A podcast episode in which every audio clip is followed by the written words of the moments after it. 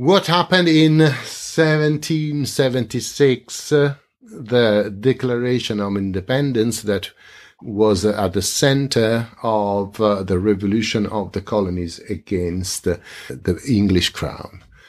The declaration was drafted by an intellectual which was uh, very much learned in uh, European law and European philosophy, Thomas Jefferson.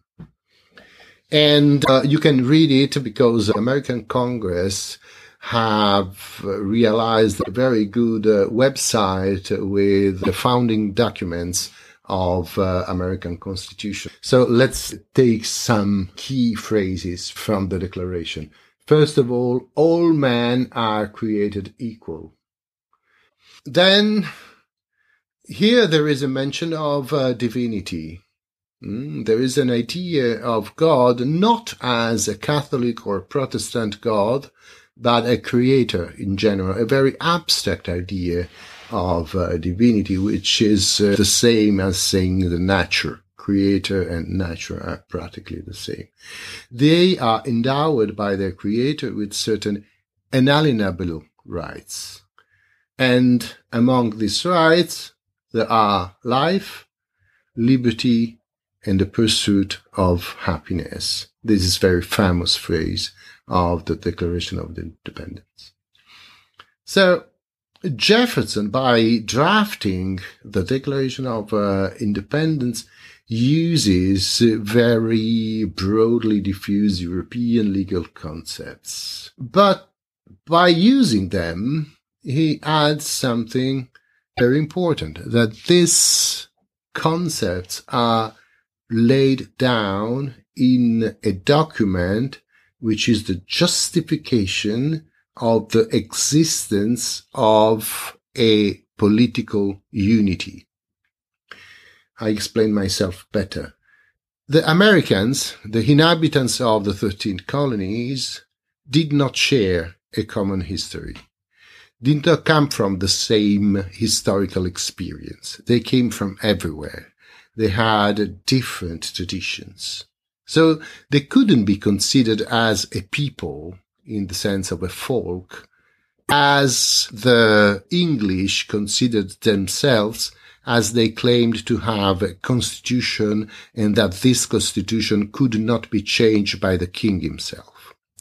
When the English Revolution stated a new constitution, it used ancient documents introducing a particular narrative to explain them and to transform singular documents like the Magna Carta into constitutional statements.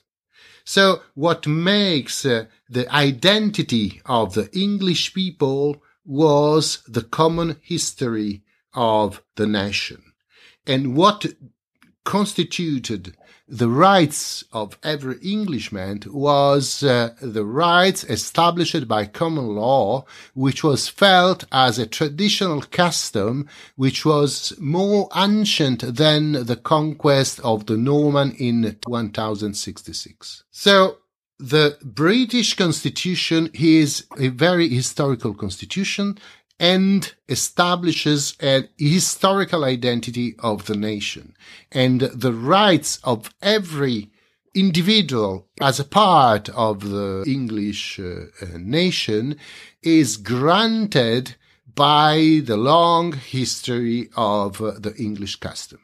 We know that this was not historically true, but it was very well used for creating a historical constitution in England.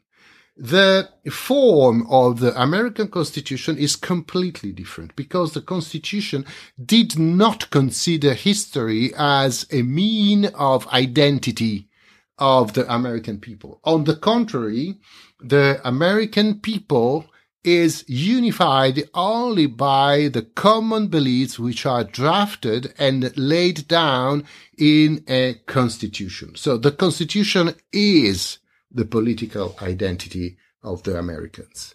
In some sense, we can say that this is an identity over values, over shared values, and not over a shared history and a shared experience.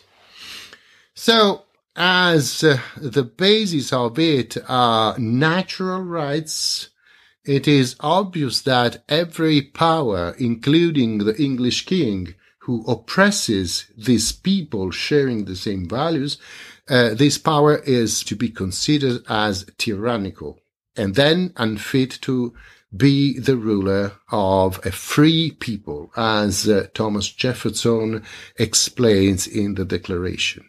I add that recent studies uh, on the culture of Thomas Jefferson has revealed that Jefferson knew and read the Treaty on Tyranny written by Bartolus de Sassoferrato in the 14th century. So the definition of the tyrannical power of uh, the King of England was well enrooted in the European tradition until Bartolus of Sassoferrato.